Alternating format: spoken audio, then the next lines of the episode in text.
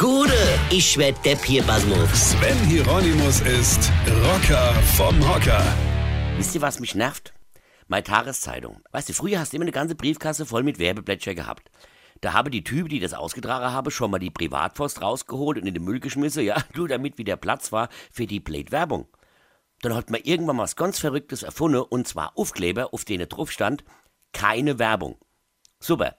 Seitdem wir das geschnallt haben, packen sie jetzt die ganze Werbeblätter in die Tageszeitung rin und schwuppdiwupp hast den ganzen Dreck wieder im Briefkasten. Da hat man uns wieder schön verarscht, oder? Und früher hatten Zeitungen noch Lektoren. Das sind Menschen, die Korrektur gelesen haben, also die Texte, damit nicht so viel Schreibfehler in der Zeitung drin sind. Das waren intelligente, gebildete Menschen, die jetzt all arbeitslos sind. Alle entlassen. Dafür machen das jetzt Computerprogramme.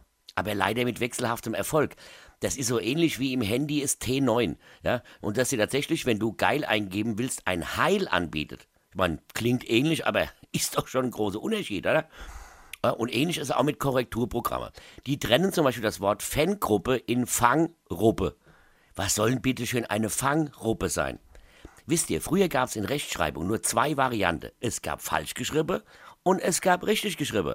Und wenn es falsch war, hast du es angestrichen bekommen. Und wenn viel falsch war, hast du fünf gekriegt. Und wenn du viele Fünfer hast, dann bist du hocke. Und wenn du oft hocke bist, hast du irgendwann angefangen, Plätscher auszutragen.